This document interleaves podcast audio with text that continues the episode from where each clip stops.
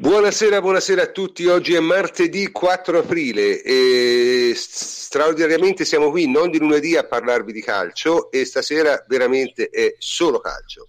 A questo proposito vogliamo ringraziare i nostri ascoltatori per l'incredibile successo avuto nella puntata sui deferimenti, che è una puntata non di calcio, c'è qualcosa che noi non facciamo praticamente mai. E comunque è stata molto ascoltata e c'è stato anche moltissimo feedback e vi ringraziamo anche del feedback e non solo dell'ascolto. Eh, detto questo, passo a presentare come sempre i miei complici che sono il plenipotenziario Antonio Corsa. Ciao Antonio. Ciao prof, buonasera a tutti. E Davide Terruzzi, ciao Davide. Buonasera prof, ciao a tutti. E stasera abbiamo uh, di nuovo con noi Jacopo Azzolini. Ciao Jacopo. Ciao prof, buonasera a tutti. E infine um, abbiamo un altro protagonista del uh, sito Lateralbus, Andrea Lapegna, che scrive quelle meravigliose analisi tattiche che tutti voi avete il piacere di leggere. Ciao Andrea. Buonasera prof, troppo gentile, buonasera a tutti. Ok, perfetto. Eh, Francesco si scusa che non, non, non, può intervenire perché è stato colto da una terribile congiuntivite.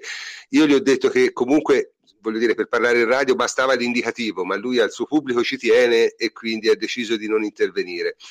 Eh, Henry invece aveva degli impegni di natura familiare, come a volte capita a, a, tutti noi, tranne che ai soliti, ma questo è un altro discorso. Comunque, in ogni caso, il primo argomento della serata è ovviamente la partita di domenica sera e, eh, come sempre, dato che l'analisi tattica sul sito è stata fatta da Andrea Lapegna, a parlarne qui sarà invece Davide Terruzzi. Vai Davide. Ok, Andrea, correggimi pure gli accenti intanto. Eh. Se no, quello... diretta, vai. Ok, allora iniziamo con dire che, come sempre succede, i primi minuti di gioco sono stati abbastanza indicativi dei piani di gioco dei, dei due allenatori. Allegri, come è successo già in altre occasioni contro il Napoli, pensiamo anche all'ultima partita all'andata di Coppa Italia, abbiamo iniziato con il 3-5-2.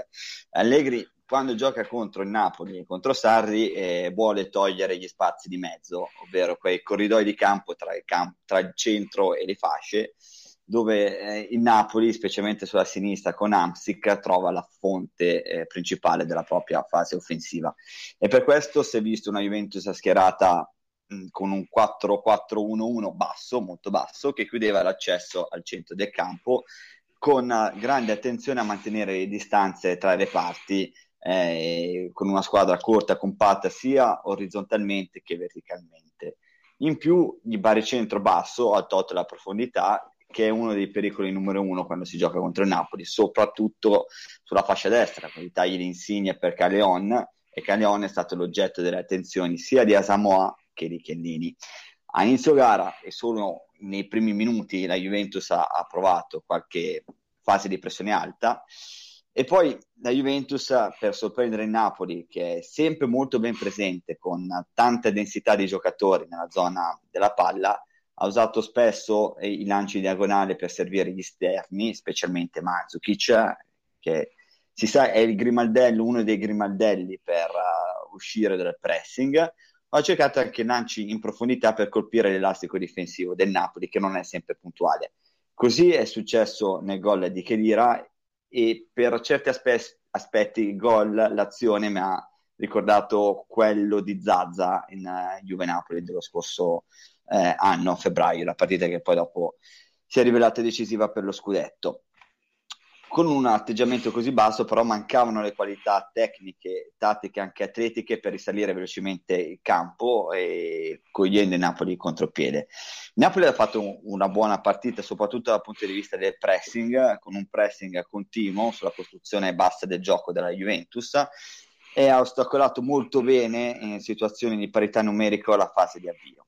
Eh, la Juventus senza Pjanic in mezzo che eh, sappiamo ha giocato sulla tre quarti non, riusci- non, è mai riuscita a rompere il pressing palleggiando ed è stata costretta a lanciare spesso lungo oppure risalire la- sulle fasce dove sia Samoa che gli Steiner non spiccano per qualità tecniche e quindi non hanno consentito di uscire dal pressing. E spesso così la Juventus eh, non regalava, cioè praticamente regalava la palla agli avversari e si è dovuta difendere per lunghissimi tratti della partita nella propria metà campo, grazie anche a una transizione del Napoli difensiva che è stata molto ma molto aggressiva. Va detto che la Juventus si è difesa molto bene e nei primi 30 minuti senza il pallone ha costretto gli avversari a fare la partita che Allegri, che Allegri voleva. Cioè, nei primi 30 minuti il Napoli non riusciva a trovare il giocatore tra le linee, andava sempre sulle fasce, non tanto sulla sinistra dove sappiamo che con il triangolo con Insigne, Amsic e Gulam solitamente, ma in questa occasione ha giocato Strenic, eh, spinge tanto sulla sinistra in Napoli, ha trovato invece eh, sulla destra la zona in cui creare dei pericoli, eh, soprattutto perché Asamoah seguiva uh, praticamente a uomo Caglione che era stato individuato come eh, il nemico numero uno. Eh, in Napoli però ogni volta, e non sono state tante, eh, in cui è riuscito a trovare l'uomo tra le linee, eh, azionando, avviando la manovra sulla centro-sinistra, eh, è riuscita a rendersi pericolosa. E così è nata l'azione che porta al gol del pari. Da lì la partita si è congelata per un tratto, la, grazie anche al passaggio del cambio di modulo sì. da parte di Allegri del 4-3-3, la Juventus è riuscita in qualche maniera a palleggiare di più, il Napoli ha abbassato i ritmi, ha provato a riaccenderli nel finale, però obiettivamente ha creato davvero poco e così è uscito il pareggio. Ma guarda, senti, io personalmente è una partita, diciamo, non memorabile da parte di nessuna delle due squadre.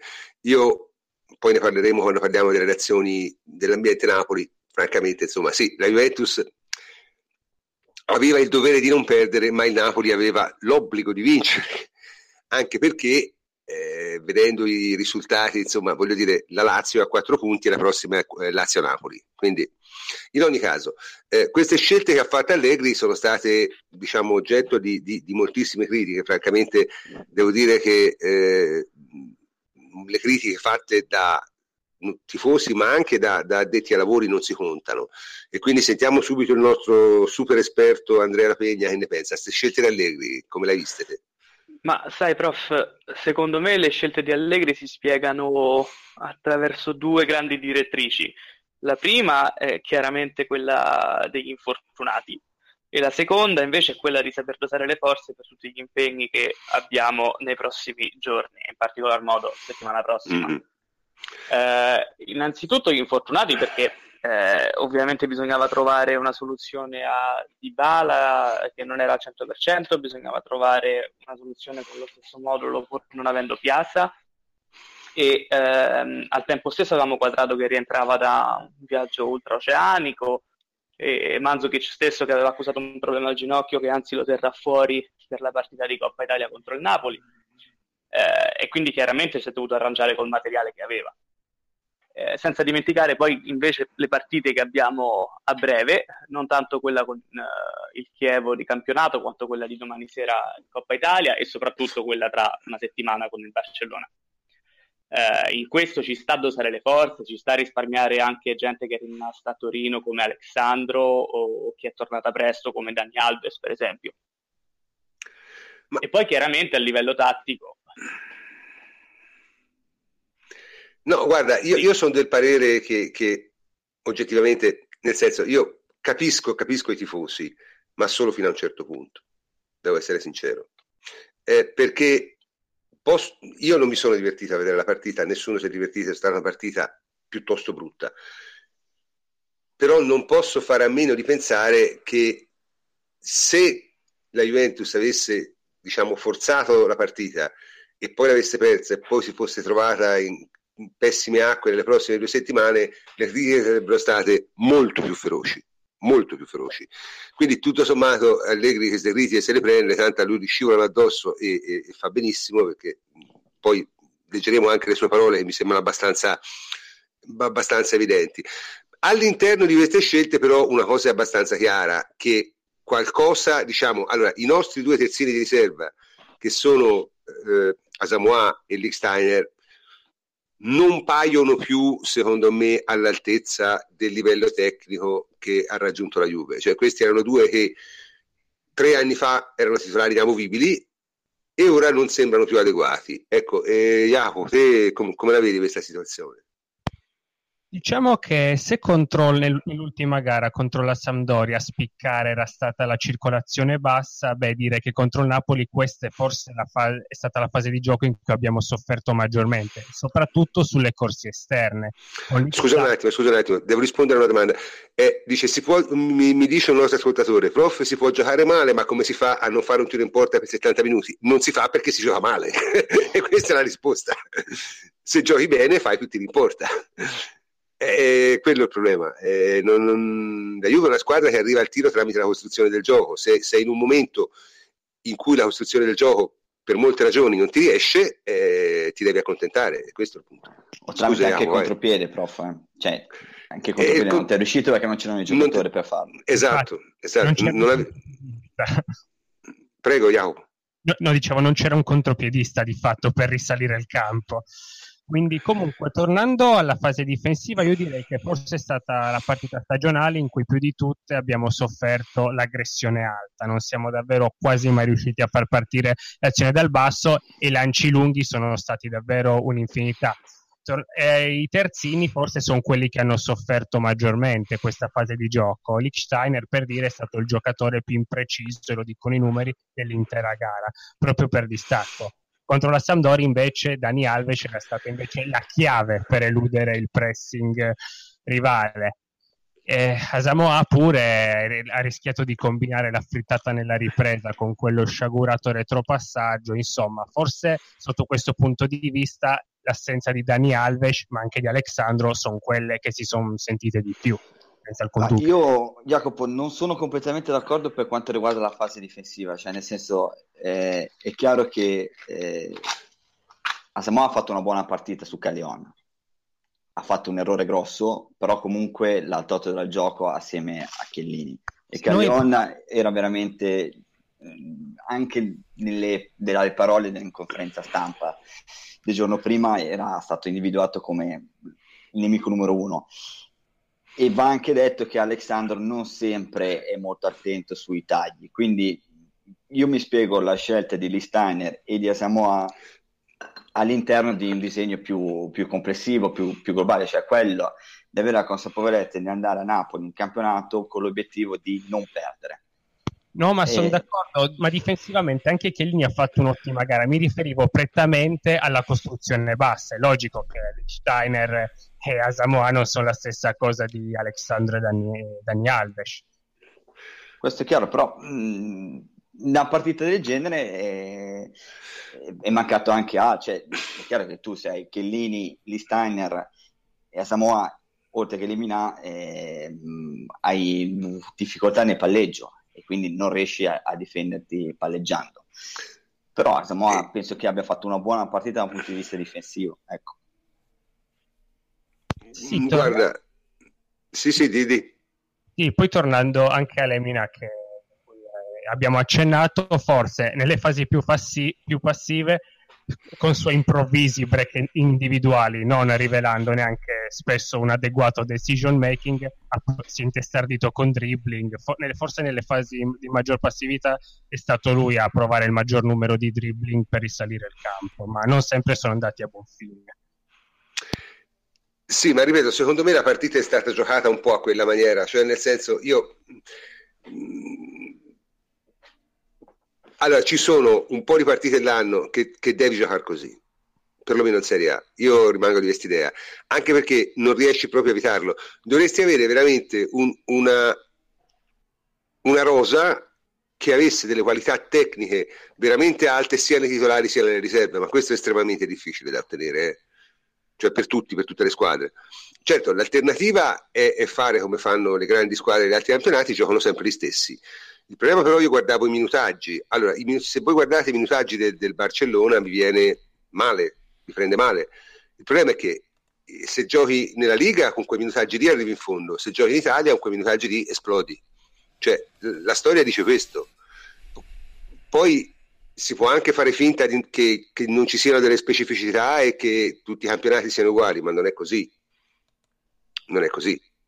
Chiaro? Non, non, cioè, se te fai fare a qualsiasi squadra italiana in Serie A i minutaggi dei giocatori del Barça, arriva alla 26esima giornata e ferma.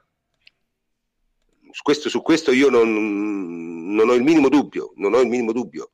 E, e, si vede anche piuttosto bene. In ogni caso, comunque, all'interno di tutto questo giro e rigiro di giocatori, perché c'era stata una marea di giocatori fuori ruolo, che tra l'altro una volta, insomma, eh, abbiamo visto Pianice trequartista e come, e come altre volte, diciamo, non, non ha impressionato, vero Andrea? Um, sì e no, sì e no, nel senso che sicuramente una partita fatta di difesa posizionale non è molto congeniale alle caratteristiche di Pjanic, eh, però trovo che si è calato quantomeno con buona volontà, eh, pur con le sue caratteristiche ha cercato di imitare i movimenti che Allegri chiede a Dybala, anche se è rimasto molto più centrale piuttosto che lateralmente a destra. Eh, ha fatto un buon filtro quando poteva, ha recuperato un'infinità di palloni in intercetto, cosa che avrà sicuramente fatto piacere ad Allegri dal momento che è molto attento a queste cose. E, ehm, e, difensivamente è vero che con le difficoltà in circolazione bassa che avevamo, lui spesso e volentieri, soprattutto sul finire del primo tempo, scendeva un po' troppo, aveva la tendenza ad abbassarsi, l'abbiamo visto anche alla, sullo stesso livello di, che dire Marchisio spesso e volentieri per cercare di far uscire il pallone un po' meglio dalla difesa. Questo chiaramente ha in qualche modo costretto ancora di più la squadra a rimanere bassa, non ha dato un punto di attracco al pallone più avanzato e ha finito con, con l'essere controproducente. Eh, poi per quel breve momento in cui siamo stati a specchio, in cui siamo stati a 4-3-3, effettivamente la sua posizione eh, era gioco forza più bassa e effettivamente con questa nuova disposizione la squadra ne ha guadagnato perché poi e Marchiso sono, sono, saliti. Per quanto riguarda il piano C trequartista, secondo me va rivisto un po' in contesti diversi. Eh, è chiaro che in un contesto in cui dovevamo togliere più spazio possibile alla manovra del Napoli, Pjanic può essere eh, un elemento eh, diciamo un po' sprecato. Però, però comunque si è, si è sbattuto, ha, ha certo, certo. corso dietro agli avversari, come al solito molto generoso nella corsa e nelle prestazioni. Io sarò curioso di rivederlo in quel ruolo. Mm, io, no, io, francamente credo che i giocatori vadano fatti giocare nel ruolo in cui si trovano meglio e, e credo che il ruolo di Pjanic, come ritagliato da Allegri nel 4-2-3-1, sia veramente il ruolo in cui si esprime, sia lui sia che dire si esprimono al meglio. Questo Quindi, fuori di dubbio e quindi è il solito discorso, se te fai bene una cosa continua a fare quella. In ogni caso, questo discorso del 4-3-3, che francamente io non l'ho capito molto tatticamente, cioè in realtà qualcosa è servito, giusto Davide, perché ha riequilibrato un po' la partita. Sì, sì, sì, come si diceva prima, sicuramente ha aiutato, complice anche un attimino di calo da parte del Napoli, però ha permesso a Pianici di mettersi in cabina di regia va detto che Marchisio non è molto dinamico davanti alla difesa, cioè quindi non sempre si fa vedere per, trovare, per prendere la palla e poi smistare il gioco, eh, mentre Pianic lo fa molto di più. Pianic è un palleggiatore nato, eh, se, se in alcune situazioni si è abbassato tra i due difensori centrali.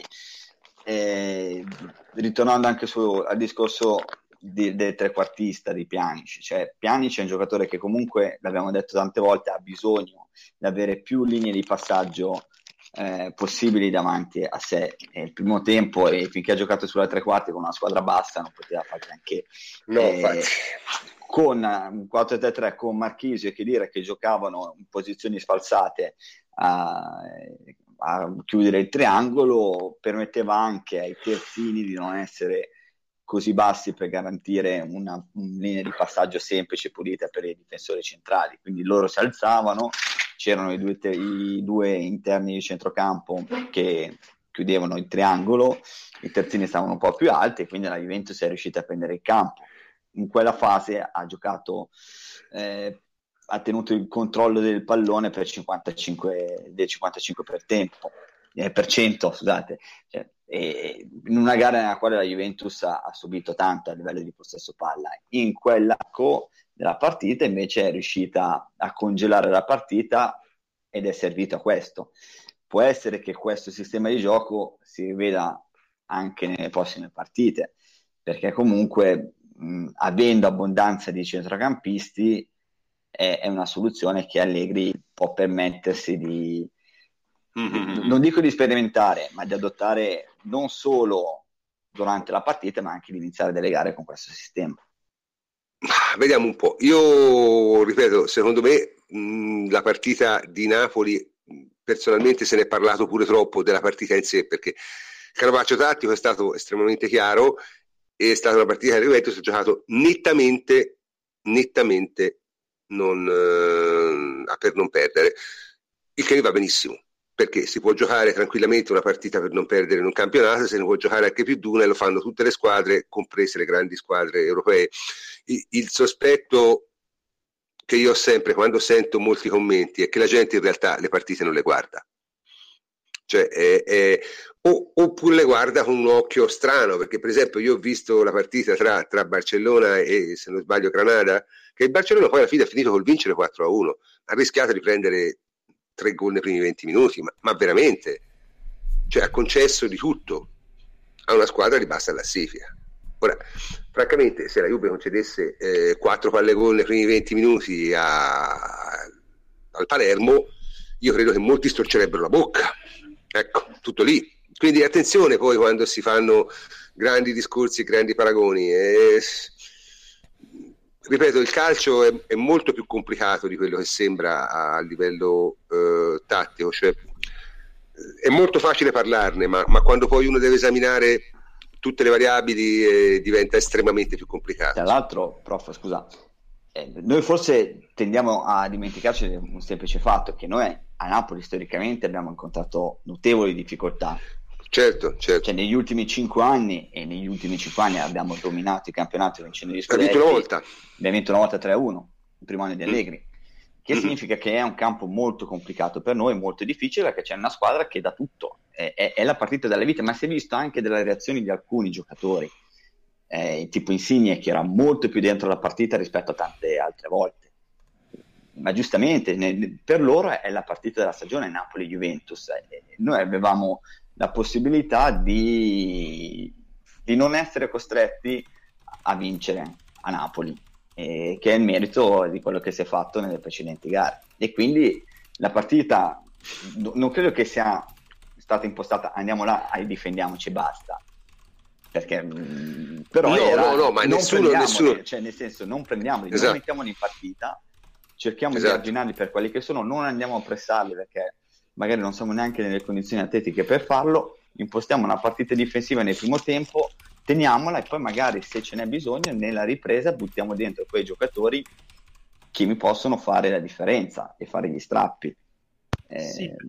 sì. poi non dimentichiamo che tra i top allenatori forse Allegri è quello che tiene di più ad avere, già, ad avere in panchina un tot di uomini che possano cambiare la gara anche se è tenuto di vale quadrato, oltre perché magari non stavano benissimo, anche per quel motivo. Io credo che se, se stavano bene li, li schierava tutti. Eh, comunque su una cosa ha ragione Allegri, eh, che questa partita qui era la meno importante nella sua ottica di quelle... Perché bisogna anche capire una cosa, e questo lo dico così almeno i nostri ascoltatori si rendono conto, la dico io perché è una cosa che, che sicuramente li farà mm, imbestialire molto, ma le partite importanti sono quelle che devi vincere per forza. In quest'ottica la partita di sabato col Chievo è molto più importante della partita col Napoli, perché la partita col Napoli il risultato conta fino a un certo punto. La partita con il Chievo invece la devi solo vincere. Cioè la partita e con Napoli è, è una di quelle, diciamolo così, eh, dove puoi perdere punti, soprattutto se ce li hai, no? se hai 8 punti di discorso. vantaggio, diciamo che se te li vuoi eh, gestire, se vuoi perdere un paio di punti da qualche parte, è proprio col Napoli o con la Roma, no? mentre le altre devi vincere assolutamente per non buttare tutto il vantaggio all'aria. No? Quindi... Anche perché certo, contro ma... Napoli e Roma se perdi due punti li perdono anche loro, è quello il Esatto, eh, esatto. Certo, certo. No, è, quello che ha detto insomma. oggi, prof, è quello che ha detto oggi Allegri in conferenza stampa. Cioè, ma poi dopo è, è, più decisiva è la sfida di ritorno sempre con Napoli, Coppa Italia, perché lì ti giochi in finale. Certo.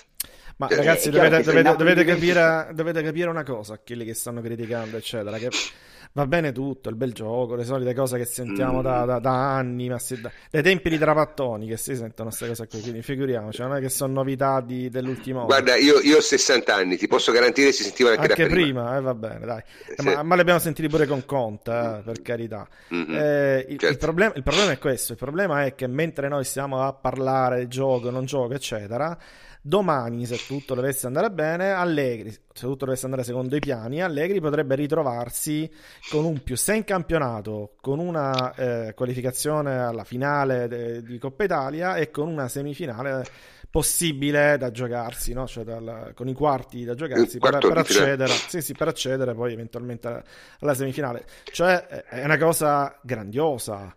Eh, io capisco che ormai si è dato tutto per scontato. Io leggevo dei commenti eh, alla partita che veramente svariavano. Eh, sì, ora però Napoli... non, non, No, no, tanto dobbiamo. Non, non, anticipiamo, però, perché prima volevo parlare di un'altra cosa. Ah, vai. Eh, eh, no, nel senso, mh, questa partita blindata a te, che effetto ti ha fatto? Io l'ho trovata abbastanza inquietante come cioè, l'arrivo del pullman della Juventus è stato veramente qualcosa che sembrava insomma, a Beirut eh, al tempo della guerra civile.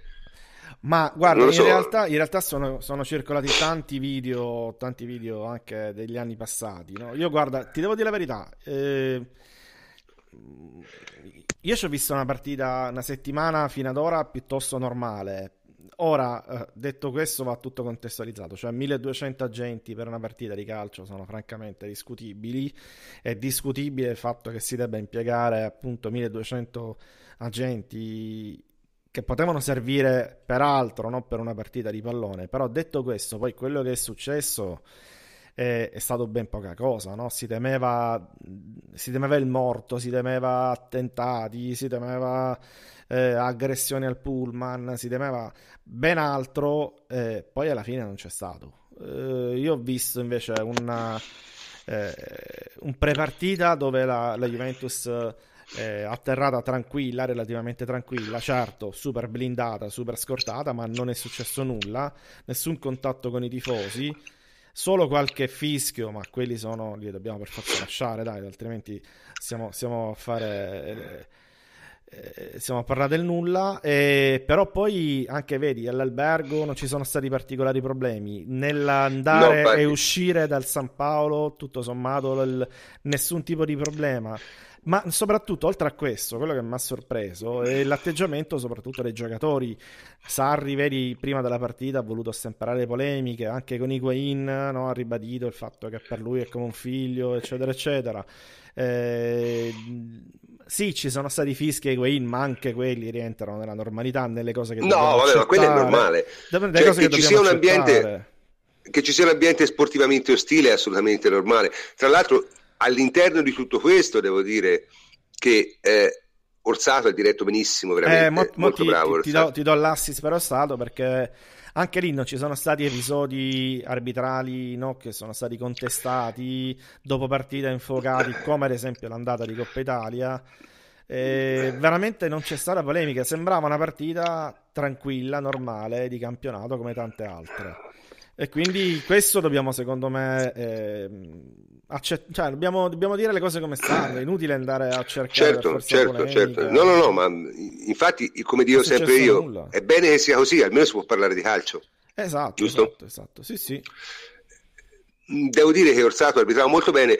La designazione di domani invece un po' mi preoccupa perché Banti, insomma, non è proprio eh. garanzia di, di, di, di grande equilibrio, però eh, vabbè, questo Orsa, è, questo ce lo teniamo. Orsato è uno purtroppo. Esatto, questo è, questo ce lo teniamo e vedremo di giocare la partita, poi ne parleremo nella, nella, nella seconda parte, meglio possibile. Due parole però devo dire, ecco, allora, parlando delle reazioni di Sarri e dell'ambiente Napoli, no? Allora, Sarri secondo me ha detto cose, io ho sentito la conferenza stampa, ha parlato come si diceva una volta come un libro stampato. Per una volta non ho nessun appunto da fargli, ha detto esattamente quello che è successo, ha detto esattamente eh, le ragioni per cui la partita è andata come doveva andare e basta. Sì. Cioè, nel senso, le reazioni dell'ambiente Napoli al solito sono ridicole, ma queste sono tipiche dei tifosi, perché i tifosi del Napoli dovrebbero cominciare a rendersi conto che se dicono dire abbiamo dominato la Juve è una missione di inferiorità. nel senso, se te domini, che poi non è vero, ma domini una squadra e non vinci, eh, sei solo un coglione. Ma a onore, del vero, parlando di coglioni, parlando di coglioni eh, eh, diciamo che sono bipartisan, perché io ho letto tanti, tanti, tanti commenti di tifosi juventini e non mi fare attaccare, fermami sempre. No, no, no, attacca, attacca, ferma. attacca, attacca. No, no, ho letto tanti tifosi di, di, poi della Juventus che veramente hanno avuto let- una lettura della partita che secondo me non sta in piedi. Poi io, per carità, ci ho scritto un articolo, io potrei parlare altri tre quarti d'ora e insultare il mondo. Però, tre diciamo, quarti d'ora no, ma 7-8 minuti ce l'hai. Però diciamo così, una dose di, di sano realismo, no? cioè, eh, dovre, dovremmo sempre contestualizzare tutto. No? Noi quest'anno giocheremo dalle 52 alle 57 partite. Eh, molti calciatori, che quelli che vanno in nazionale, dovete aggiungere altre 8 partite, quindi potenzialmente siamo sulle 65, che è una cosa folle.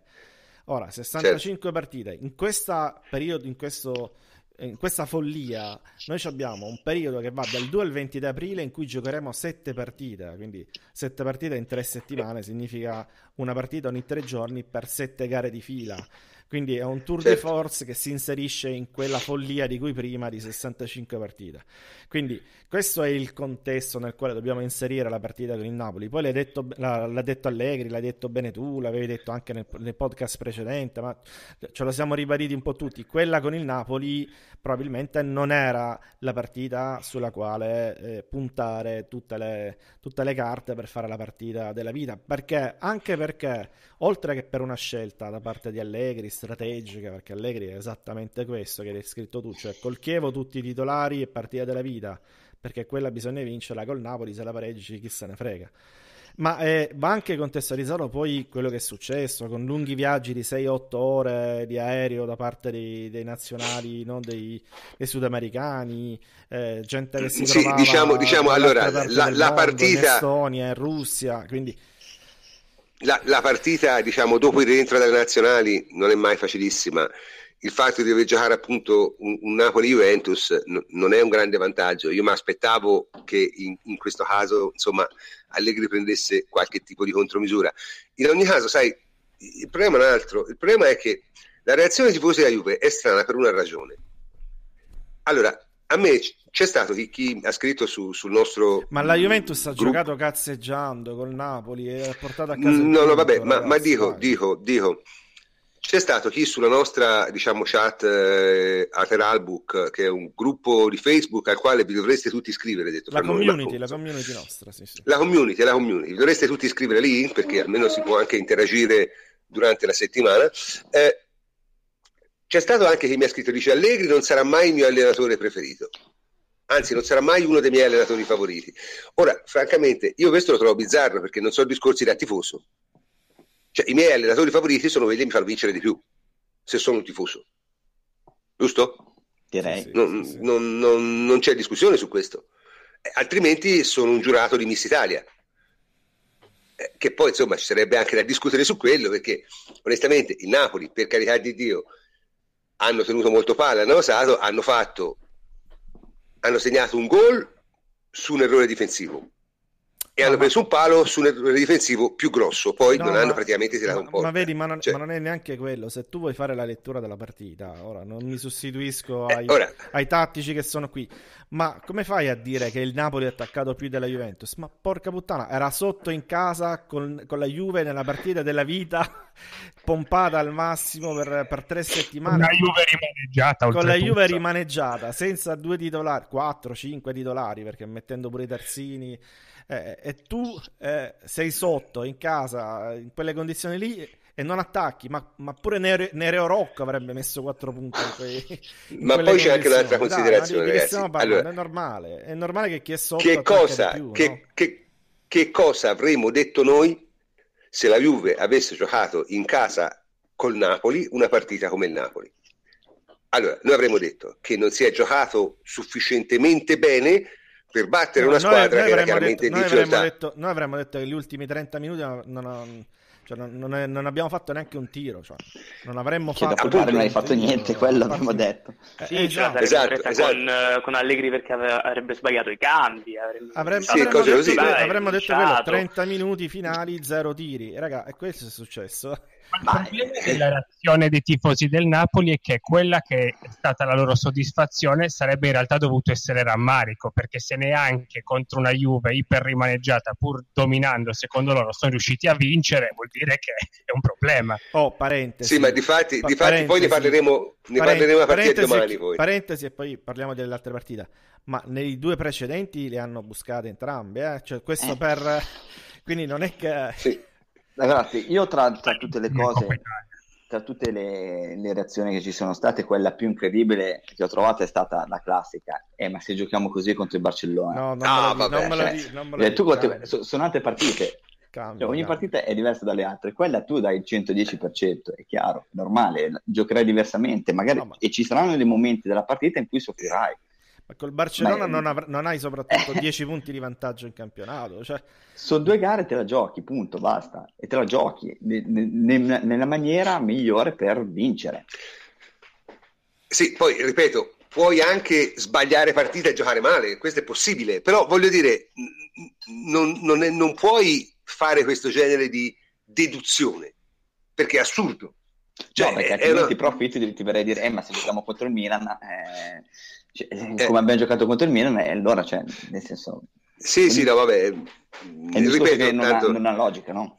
No, no, no, ma questi sono, sono ma voglio dire, i tifosi si sa che eh, spesso e volentieri, eh, diciamo, la logica non è il loro punto di forza, anche perché la logica e il tifo spesso e volentieri non vanno molto d'accordo. Però, francamente, insomma, quest- come sempre, come sempre, le reazioni eh, sono state incredibili. Vogliamo leggere le parole, Antonio? Le vuoi leggere te le parole di eh, Allegri? Allegri? Guarda, vediamo sì. se riusciamo proprio a far sentire l'audio, meglio ancora. Ah, meglio ancora, sì.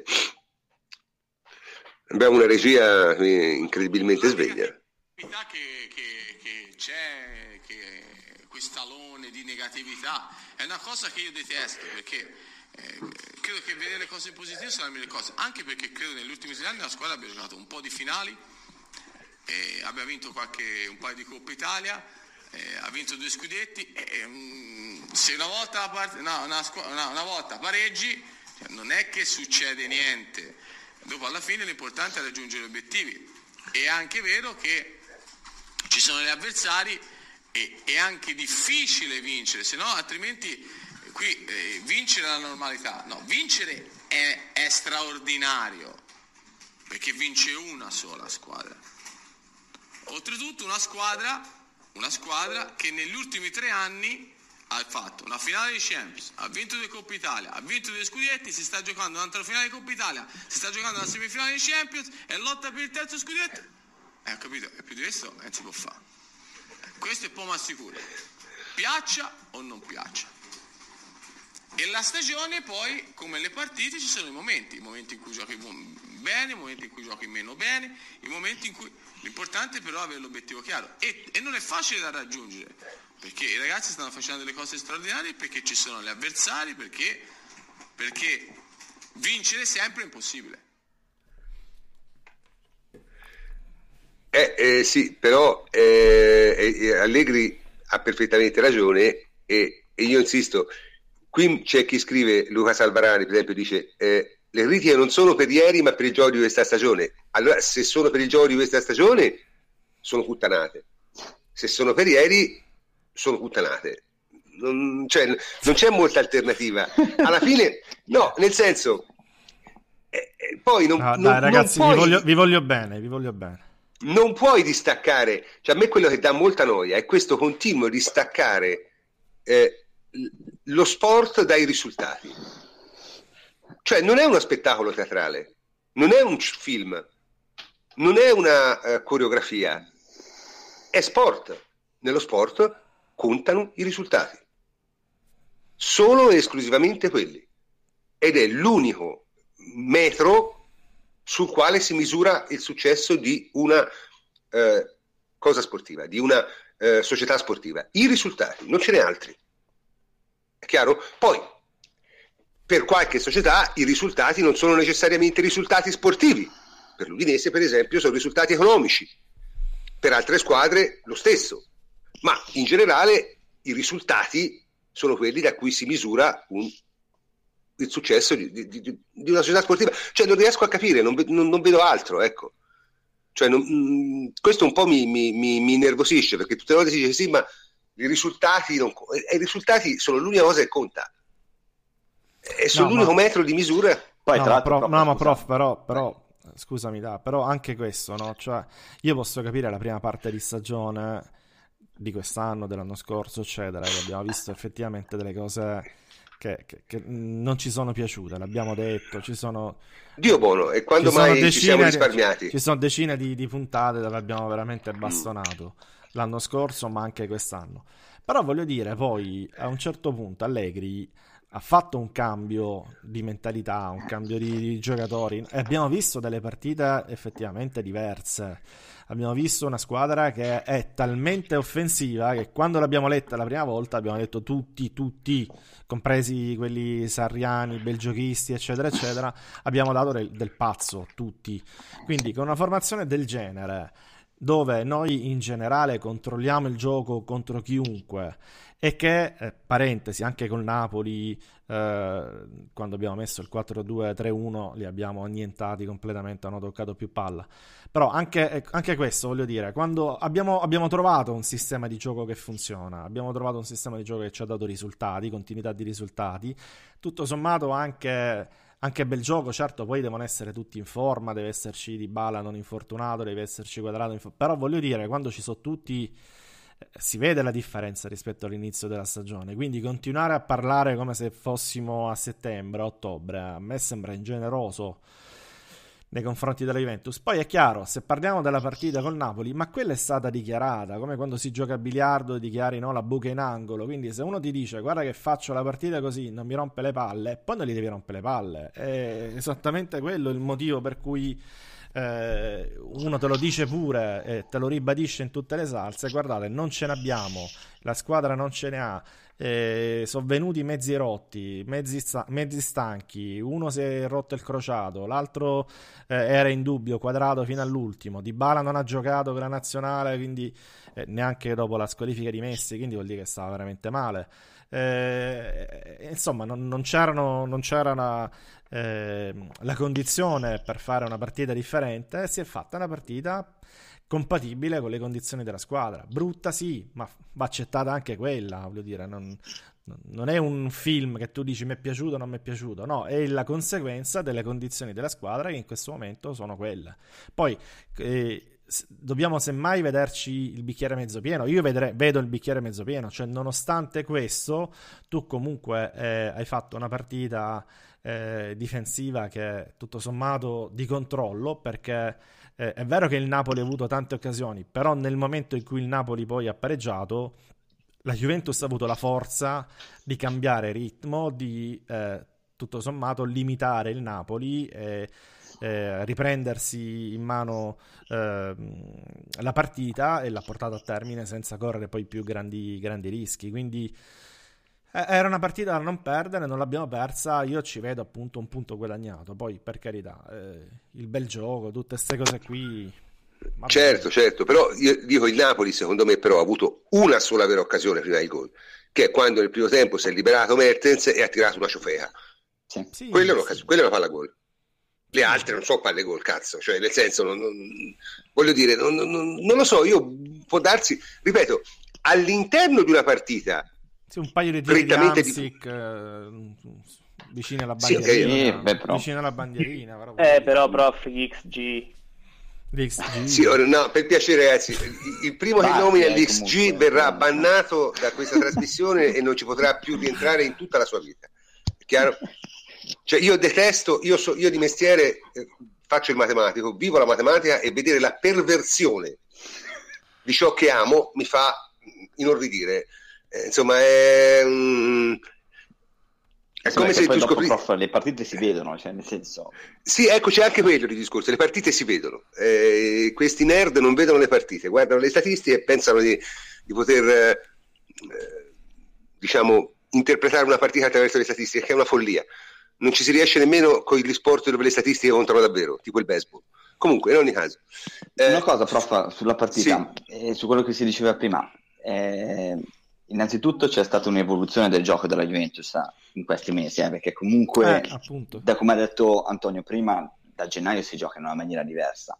Eh, un po' a due.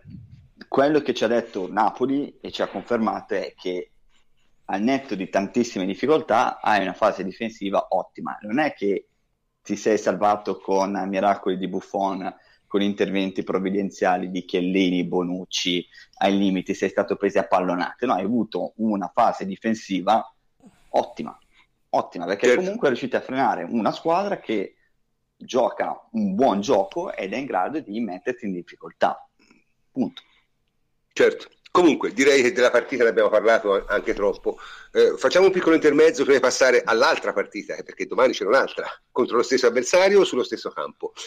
Eh, mentre gli altri chiacchierano, la Juve fa i fatti. È arrivato Bentancur. Antonio, Bentancur, te lo conosci?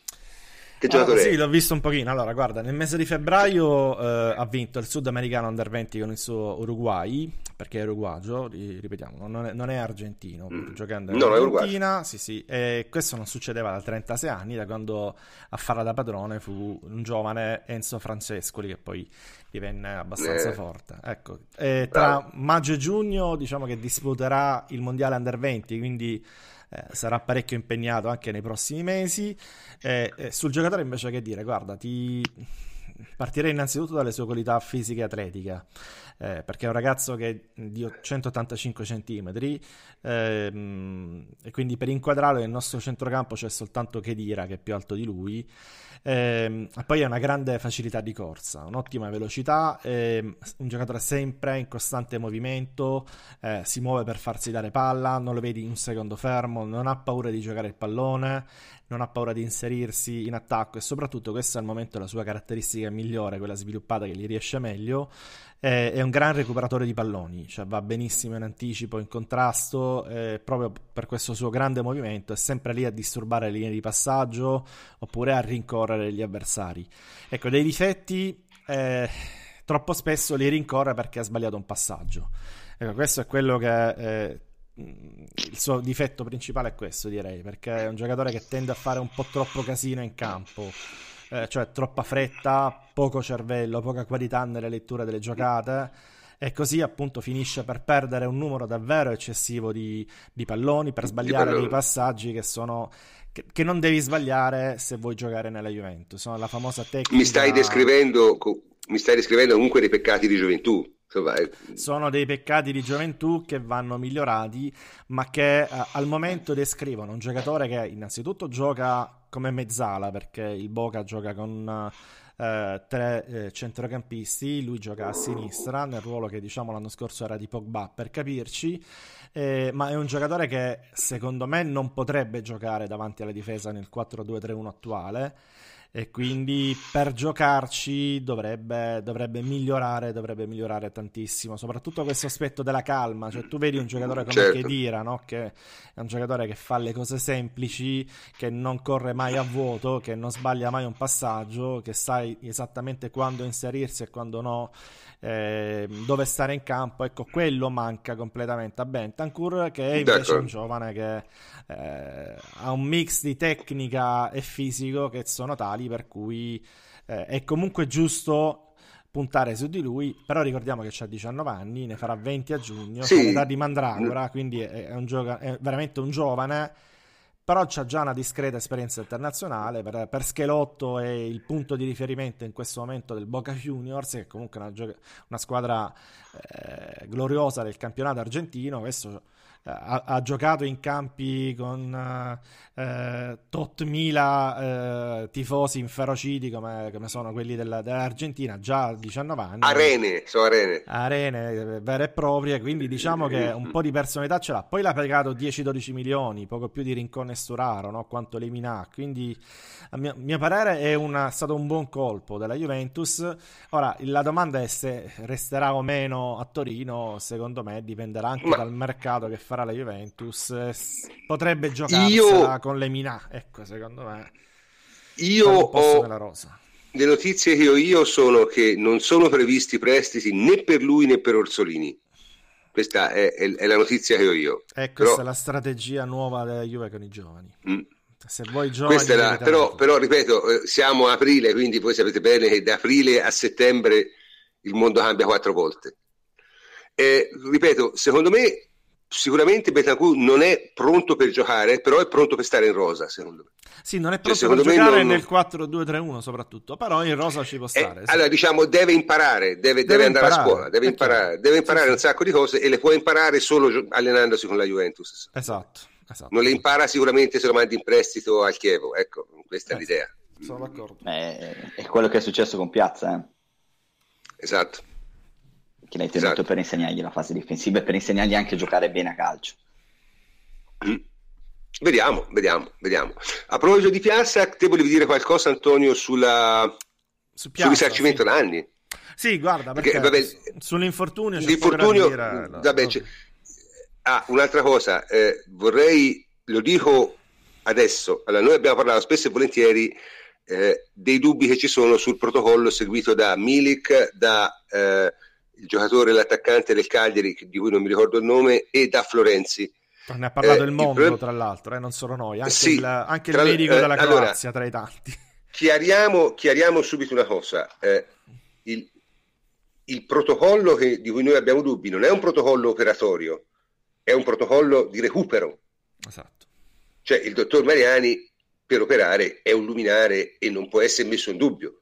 Quello che viene messo in dubbio, e messo in dubbio non da noi, ma dai fatti, perché eh, il Morgagni, o Morganti, non mi ricordo come si chiama, il giocatore del, del, Cagliari si è rotto un'altra volta, Florenzi si è rotto un'altra volta e Milik, voi l'avete visto giocare?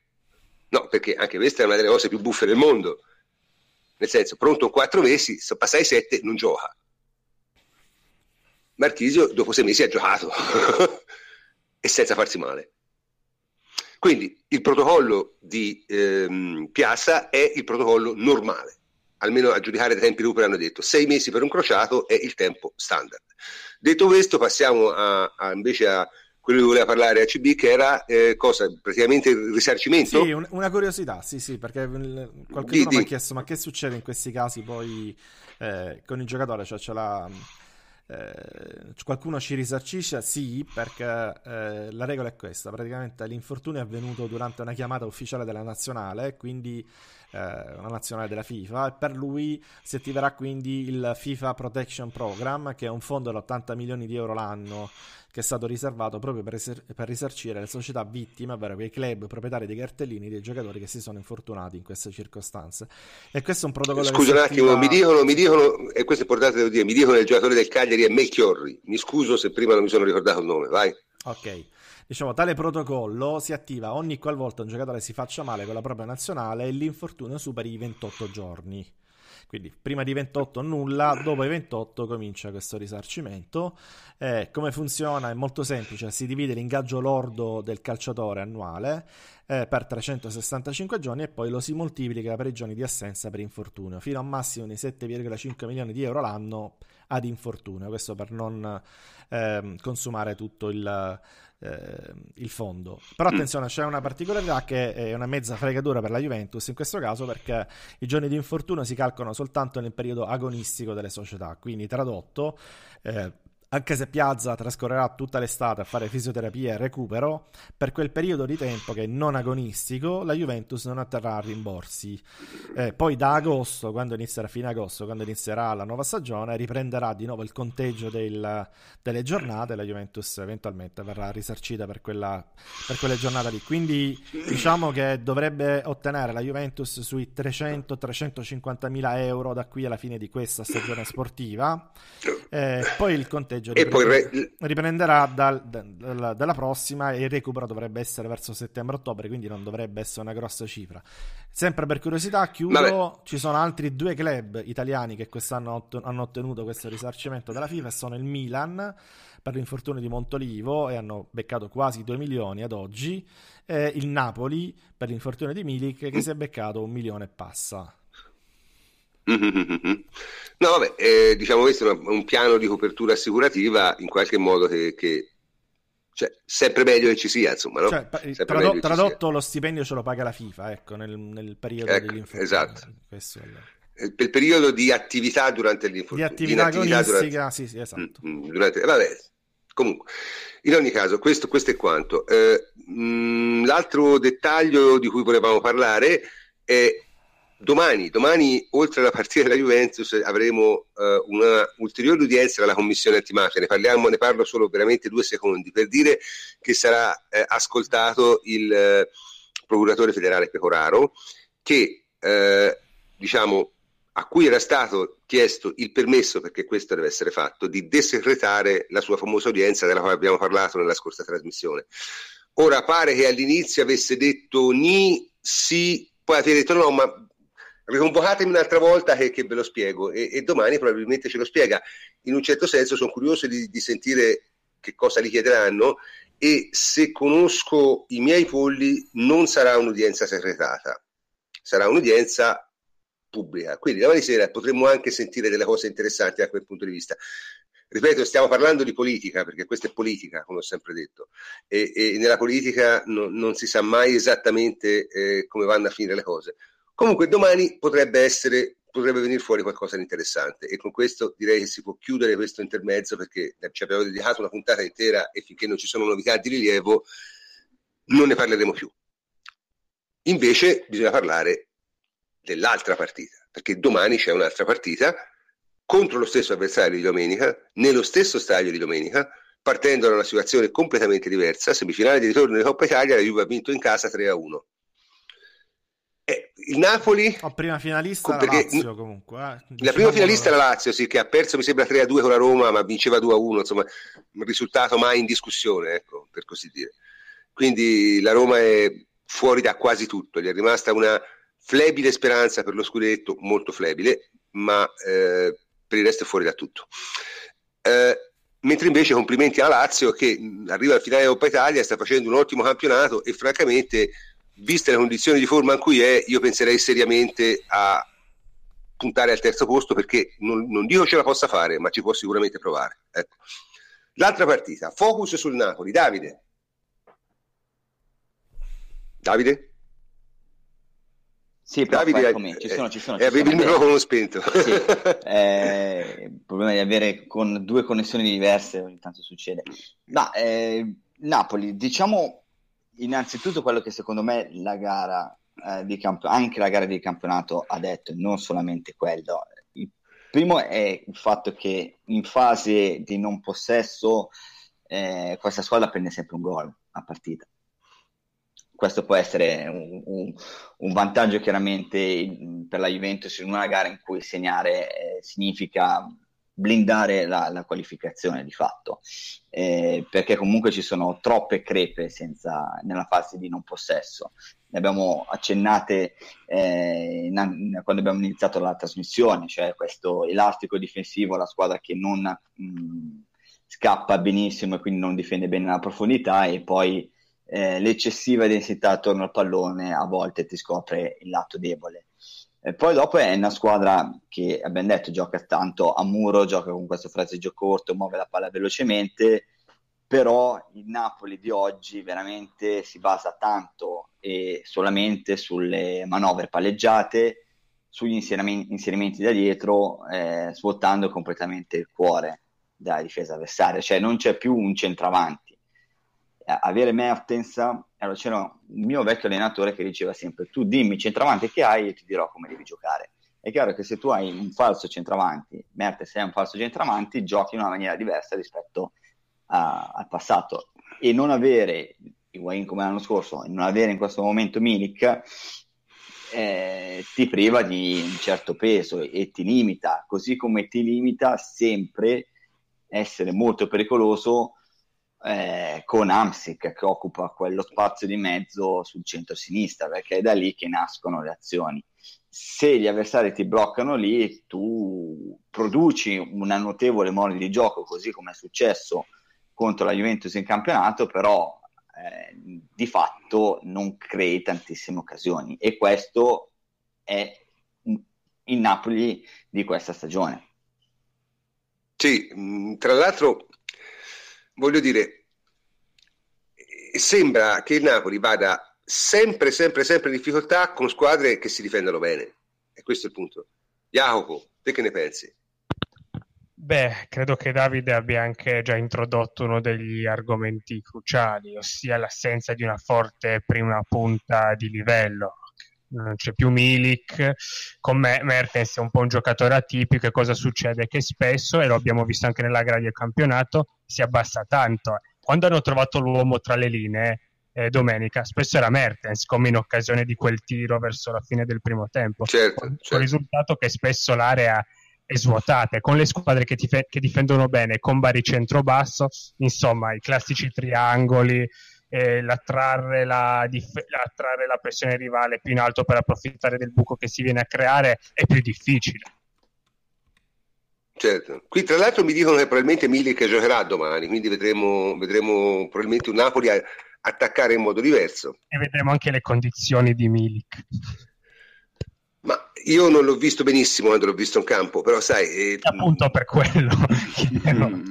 eh, non lo so. Ma prof, mm, ci, sta, ci, sta, che abbia perso il posto comunque, eh, semplicemente.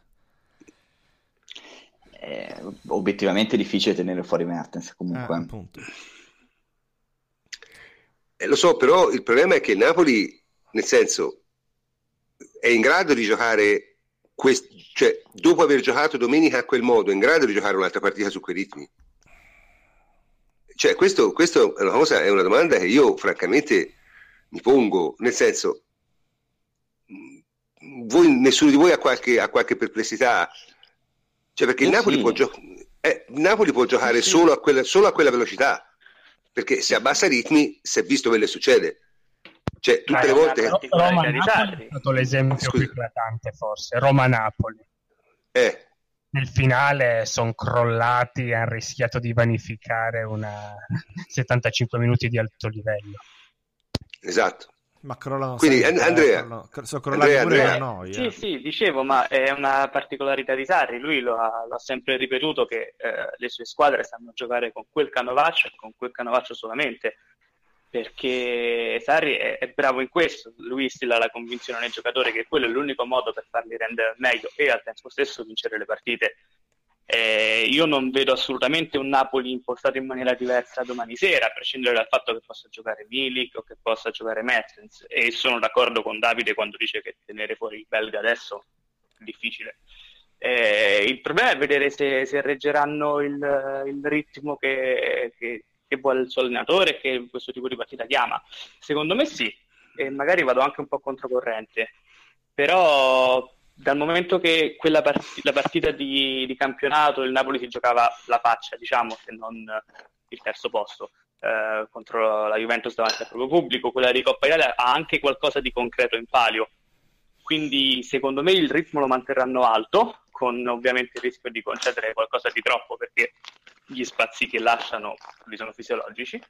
E secondo me pagheranno anche qualcosa in termini di, di, atletismo e fisicità nelle partite successive, perché le energie mentali e fisiche che vanno spese domani sera non le recuperi nel oh, breve. Be- bene, ma non benissimo, perché quella successiva è Lazio-Napoli. Eh. Malissimo. Cioè, io, io, io, io, ho qualche perplessità su questo. Cioè, se io conosco Sarri, domani lui mh, fa una partita, diciamo, dai, la, la, doveva, doveva, mettere la primavera, dai, su, siamo realisti. Cioè, nel senso, se, è, allora, vitti, è io non so, certo io non so ora, di, Sarri, di Sarri gioco, dai. io penso di sapere come ragiona. Se so come ragiona, la partita per Sarri era quella di sabato, esattamente esatto, il contrario per Allegri. Esatto. È chiaro? Cioè, la partita di domani è una partita che il Napoli, giocando al massimo delle sue capacità, ha poche speranze di ribaltare perché dovrebbe vincere 2 a 0 con la Juve ed è una cosa veramente difficile. Cioè, nel senso, la Juve ha preso, penso, tre gol quattro volte in, in cinque anni, una cosa del genere, in cinque anni e mezzo, quasi sei. E ha perso Beh, a zero. Sì? Dai, però, se, se, continua, continua. Non ti stavo no, dico, praticamente segna sempre, quindi insomma, è difficile. Ah, pensare basta, che anche con la, gol, con la tua gol. miglior partita, con la, cioè il Napoli che me ci proverà almeno all'inizio ci proverà. Poi magari effettivamente se la partita non, non va per il verso sperato dai tifosi del Napoli, insomma, se, se non sbagliano qualcosa nel primo tempo, poi è capace che abbassano i ritmi o peggio ancora il caricentro.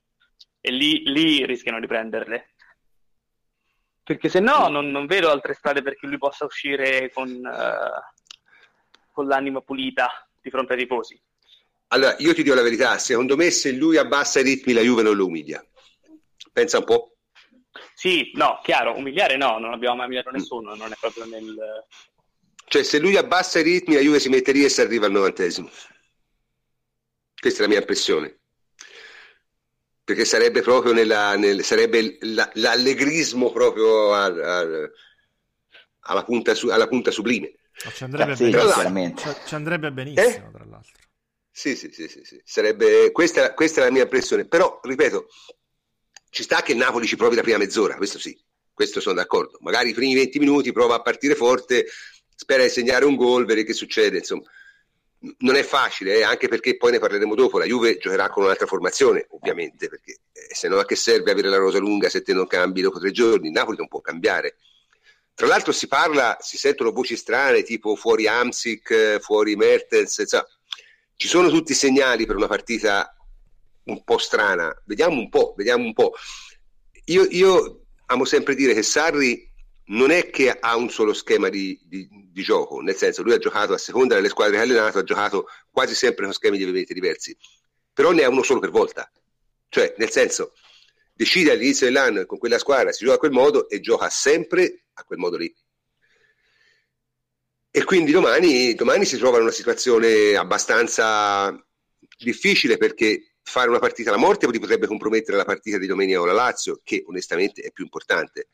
Perché se il Napoli dovesse perdere la Lazio e si dovesse trovare la Lazio a un punto, cioè poi magari ce la fa lo stesso, però comunque insomma non è un gran bel finale di stagione, eh? onestamente. Sarebbe veramente da, da, da, da, incubo per il Napoli e per i tifosi napoletani. Tra l'altro mm, c'è, c'è un'idea che mi era venuta l'altro giorno, che questo Napoli somiglia tantissimo alla prima Juve di Conte. Cioè, in che senso? Spiegacela, spiegacela. No, allora, nel senso che più o meno è una squadra che si basa su eh, movimenti tattici estremamente rigidi e codificati che tendono a nascondere le carenze tecniche dei giocatori.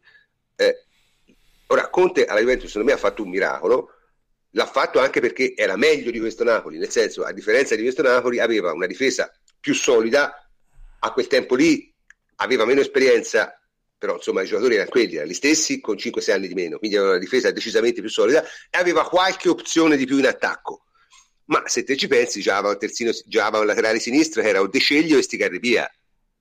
Insomma, è, è, una cosa abbastanza, abbastanza forte. Laterale destro è Licksteiner, è un giocatore che ora ci sembra poco adeguato. Quindi eh, c'è una forte somiglianza, secondo me, in, in questo fatto di, di, di mh, nascondere diciamo, le lacune tattiche, perché Napoli, specialmente dietro, insomma, i, i terzini sono veramente scadenti, Strinic, eh, Gulam, eh, Isai, eh, poi c'è Maggio, cioè sono giocatori abbastanza scadenti, i centrali non sono straordinari, molto, molto, molto nasconde con, con, con, con dei movimenti preordinati Ah, sì. E in questo, senso, in, questo, in questo senso, secondo me, gli somiglia tantissimo. Gli somiglia tantissimo. Poi, ripeto, secondo me la Juve di Conte è più forte. Sì, poi dopo aveva anche un gioco forse più diretto. E... Sì, sì, sì, meno palleggiato. Cui, ok, meno palleggiato in cui l'esecuzione degli schemi era fondamentale, però... Eh, e poi dopo c'erano gli inserimenti dei centrocampisti che erano molto sì, più determinanti. Allora, mettiamola così, giocava, erano due squadre diverse, giocavano con due schemi diversi, non giocavano allo stesso modo, ma diciamo la ragione per cui fa- fanno bene è più o meno la stessa. Ora, nel caso di, di, di Sarri, è, è, chiaro che eh, Sarri ha davanti delle squadre più forti e quindi arriva secondo o terzo. C'è anche un'altra cosa da dire, che questo è il secondo anno di Sarri a Napoli, quindi eh, potremmo paragonarlo al secondo anno di contro la Juventus, eh, perché di fatto mm-hmm. già nella prima stagione c'era stato un, un cambiamento nel modulo dal 4-3-3 a, al 3-5-2 finale. Mm-hmm. E, e c'era stata un'evoluzione anche nel controllo della partita da parte della Juventus, perché è vero, il Napoli in questo momento ricorda tanto la prima Juve di Conte per eh, la necessità di giocare a, su ritmi elevati. Esatto. E... Però la Juventus con il tempo era diventata una squadra un po' più matura e riusciva a controllare le partite anche difendendosi, cioè abbassando il ritmo. Eh, Questo ma, il Napoli perché, non, perché aveva, non aveva dei, No, perché la Juve aveva dei difensori individualmente di grandissima caratura, quindi se anche ti abbassavi, di, comunque erano in grado di tenere, di tenere la, eh, la, situazione, no? cioè erano comunque giocatori in grado di eh, difendersi anche senza particolari accorgimenti. Il Napoli, abbiamo, l'abbiamo visto, l'ha, detto giustamente Jacopo, ma non è la prima volta che succede. Io mi ricordo un Napoli un Napoli-Inter l'anno scorso in cui successero gli ultimi dieci minuti delle cose incredibili, cioè Napoli vinceva 2-1, era in vantaggio di un uomo, negli ultimi cinque minuti rischiò di prendere il pareggio quattro volte. Con l'Inter cioè, in 10. Sì, con l'Inter in 10. Cioè, e, e, e con la Roma è successo la stessa cosa è una squadra che come cala un po' di ritmo rischia anche con l'Empoli. L'Empoli la stava recuperando. Eh. Però vedi, prof, eh, quello che era riuscito a fare Conte con le caratteristiche dei giocatori a disposizione, cioè quelle di abbassare il ritmo, abbassando il baricentro, il Napoli potrebbe farlo palleggiando, difendendosi palleggiando, invece non riuscirà mai a farlo perché Sardi è così, è monotematico diciamo, no? Sì, diciamo, c'ha la sua idea di gioco e su quella non, non ha variazioni sul tema. Ecco, non, diciamo. non ha variazioni. Quindi appunto voi, voi prevedete che, che, che, non ci siano variazioni neanche domani, insomma, sostanzialmente nel Napoli, giusto? Nel modo di giusto. giocare, cioè, nel modo di giocare no. Mm, no. no. Cioè non è che metterà un attaccante di meno, fa conto, tenterà qualcosa di più... Sarei il primo a essere sorpreso, mettiamola così. Mm. No, magari D'accordo. ci sarà chiaramente qualche cambio anche da parte del Napoli per avere giocatori freschi, giocherà sì, Milica secondo... per avere un centravanti perché voleva già metterlo comunque mm. eh, domenica. Ma secondo me gioca, gioca, gioca, sicuramente, gioca sicuramente Rog, secondo me. Eh, non so se gioca di Avarà, ma probabilmente gioca anche di Avarà. Ora, centrocampo Rog di Avarà è sicuramente, eh, diciamo, dinamicamente migliore eh, del, del, del centrocampo che avevano ieri, però tatticamente è veramente più problematico perché Rog scappa avanti e Diavara scappa indietro e lì si può creare un, un, una forbice mortale a livello difensivo per Napoli, secondo me. Quindi Ma, vediamo un po'. Prof, te la riassumo perché, io, sì. secondo, me, secondo me se il Napoli eh, decidesse di giocare vedremmo la Juventus giocare.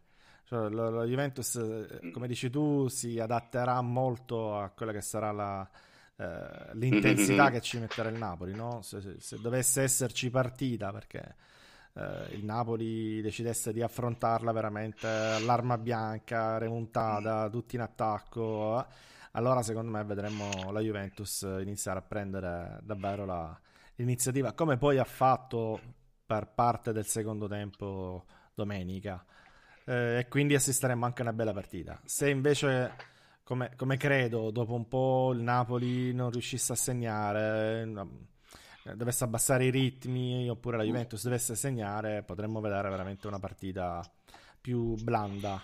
Perché mm, più, tra- più non, non, sì, perché non servirebbe a nessuno delle due poi sprecare mm-hmm. delle energie inutili. Sai, con un gol della Juve la partita certo, è chiusa. Certo perché appunto noi abbiamo detto il Napoli non cambierà, invece la Juve insomma si pensa che cambierà abbastanza. La Juve, la Juve, secondo me sarà pronta eventualmente a fare la partita.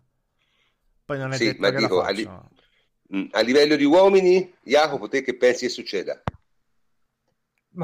il 4-2-3-1 ha probabilmente svoltato la stagione. Il problema è che non era il modulo mm, previsto e quindi sono, abbiamo un po' carenza in certi, in certi, reparti e ci sono appunto dei giocatori che oltre ad essere titolarissimi sono imprescindibili perché senza di loro proprio quella fase di gioco non riusciamo a fare. Per dire l'altra volta abbiamo definito Dybala la punta di raccordo per eccellenza ed è vero con Dybala è un'altra Juve ed un altro 4-2-3-1 poi sugli esterni non ne parliamo. Alexandro ti consente una risalita del campo molto più efficiente è bravo anche a deludere il pressing e Dani Alves ti aiuta oltre per la qualità del cross nella rifinitura anche per la costruzione bassa. Quindi cioè, con quei giocatori parliamoci chiaro è un'altra Juve. Certo certo ma io, cioè, quindi te pensi che lui metterà Alves e, e Sandro Terzini? almeno uno di sicuro. Sì. Eh, perché siccome Manzukic ha già detto che non giocherà quindi si apre, diciamo, mentre, mentre tutti gli altri... Allora, Di Bala può giocare. Parlava di Sturaro largo, ho letto. Eh. Ecco, Sturaro, Sturaro nei tre... Com- come l'ha usato altre volte, insomma. Sì, eh, col Palermo l'aveva usato, se non sbaglio, largo. Quindi sì, con Sturaro lì però diventa una sorta di 4-3-3, eh? Cioè, Beh, col Palermo, nonostante ciò, era rimasto. È un altro contesto, lo so, però comunque era stato mantenuto. C'era anche Piazza, una formazione abbastanza da turnover, però era stato mantenuto. Sì. È un'altra soluzione e magari può anche essere una chiave per il futuro. L'ha detto, se non erro, anche Allegri oggi. Asamoa dietro, Alessandro Alto a sinistra. Ecco, per me giocherà così, cioè se dovessi proprio puntare, scommettere sulla formazione. Perché a giocare così vedremo Allegri. A Samoa ha fatto una buona partita difensiva su, su Calleon e quindi si fiderà ancora probabilmente, mentre mancando Mangio che c'è avere un contropiedista in più e avere un giocatore tecnico anche mh, serve, così come Dani Alves credo proprio che giocherà al posto di Di Steiner, ma al di là dei giocatori che rientrano, perché ci sarà Di Balle, ci sarà Quadrado, con loro è una Juventus decisamente più tecnica ed è una squadra in grado di eh, giocare e di mantenere il pallone sotto pressione, rompendo il pressing, perché se rompi il primo pressing del Napoli, poi dopo ti trovi anche eh, delle buone praterie da attaccare. A Genova. Ma è successo anche nelle poche occasioni in cui sei riuscito a farlo eh, domenica in campionato. Poi dopo una volta tu hai messo Lemina davanti al portiere, non da posizione comoda, ha tirato e è andato in curva eh, è chiaro, cioè, avere un, giocatore come Di Bala che si sposta molto e che ti salta col dribbling eh, e ti rompe il pressing, lo stesso Quadrado, lo stesso Alessandro, eh, cioè, alla fine sono i giocatori a, a, fare le partite, quindi se hai questi riuscirai a fare una partita molto più tecnica, come direbbe Allegri, e quindi gestire meglio i vari momenti della partita, così come credo che tra sarei sorpreso se non dovesse esserci l'impiego di Pjanic eh, eh, tra i due davanti alla difesa, perché è quel giocatore che ti permette di ragionare tanto e, e di palleggiare molto, spesso anche a muro, per uscire dal pressing. Quindi mm, hai bisogno esclu- di avere questi giocatori. Voi escludete una cosa tipo Pjanic Rincon, per esempio? Può essere.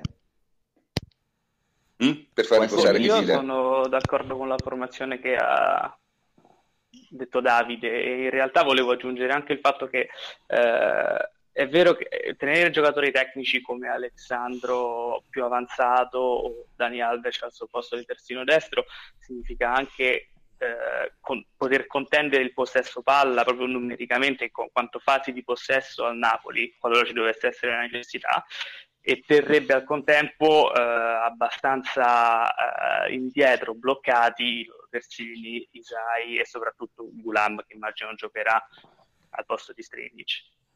Ma, dunque, io, io, credo che il grosso problema che noi abbiamo avuto sabato è la risalita del campo, cioè è, è, diciamo, è, è il far partire l'azione da dietro. Questo è, chiaramente, anche perché onestamente quando ti comincia il campo tutti insieme, Chiellini, Asamoah, Licksteiner, anche, ecco, Mar- difensivamente, anche Marchisio, esempio, anche Marchisio eh, che non è piano. Anche Marchisio non bene, sì. Che non è piano. Cioè, eh, no, dico, Rugani? Eh. La vedete come possibilità? Sì, certo, perché no? mm. certo. Cioè, vedere un Rugani Bonucci, fai conto, per dare proprio il massimo di possibilità della risalita dell'azione. Rugani perché... è migliorato un sacco anche nella, nella, gestione del pallone, anche nella capacità ah, è, di, è molto, di è molto più pulito di Chiellini da quel punto di vista. No? Sì, oh, vabbè, Chiellini ha le sue qualità e non si discute neanche, però con i piedi, diciamo. Con i piedi Chiellini... Se il Napoli sì? continuerà a apprezzare alto, aggressivo, a sfruttare fasi di transizione difendendo in avanti, cercando il recupero alto del pallone, Rugani, secondo me, è abbastanza maturo per poter superare la prova. Vediamo un po'. Io, mm, cioè, ripeto, non... So, so un po', sono, cioè, sono abbastanza curioso di questa partita. Mentre, per esempio, la partita di sabato io ero convinto si giocasse a quel modo, cioè, proprio era, era, era, chiaro, era evidente. Sì. Era, era, dichiarato, era dichiarato. No, sì, ma non solo dalla formazione, anche dai discorsi del giorno prima, cioè da, da, dalla situazione della partita al rientro dopo la nazionale, quelli rientrano dal Sud America, non sa mai che condizioni arrivano, mezzi infortunati, cioè, si sapeva bene che quella partita lì sarebbe stata giocata, diciamo, in un certo modo. Questa invece è una partita che in teoria la puoi giocare diciamo quasi come ti pare, perché onestamente se ti difendi il Napoli tre gol non te li fa mai. Se la giochi è facile tu qualche gol glielo faccia, quindi è una partita diciamo, che puoi giocare con, con, con, grandissima serenità, secondo me, con grandissima serenità. Anche perché l'impegno successivo, che è quello di, di, di Chievo, col Chievo, è una partita da vincere, ma non è una partita particolarmente complicata, secondo me. Eh, questa è la realtà. Anche perché mi pare certe squadre, tra cui il Chievo, specialmente fuori casa, hanno completamente tirato Diamo in barca. E... Ma soprattutto la Juve in casa. Punto. Esatto, Ma... la Juve in casa è un problema, insomma, passare indenni da quel dallo Juventus Stadio ha vinto 33-34 partite di fila. E che la Juve sì. curiosamente vince ininterrottamente proprio da Juve Chievo de- della passata stagione. È vero, è vero. Eh, vabbè, eh, fate pure tutti i gesti apopaici che volete, ma, insomma, era solo un'osservazione, non so. Sì, sì, sì. no, però comunque ritornando prof su, sulla partita di domani, sono ecco, curioso anche di vedere l'atteggiamento eh, della Juventus senza palla, perché non diamo per scontato che ci difenderemo e basta. Cioè, no, no, no, no, l'abbiamo fatto in alcune occasioni con una nella partita. Nei primi minuti abbiamo fatto cioè, con un pressing, una pressione organizzata, strutturata per andare a contrastare eh, il giro palla basso del Napoli che non è sempre perfetto, anzi. Eh, quindi magari all'inizio la Juventus alzerà eh, la, il baricentro e proverà ad andare a prendere alti per, per far capire che l'abbiamo fatto domenica partita, eh. nella seconda, nella, nel finale di partita. Abbiamo fatto un pressing veramente alto. Eh, l'abbiamo messi un po' in difficoltà effettivamente.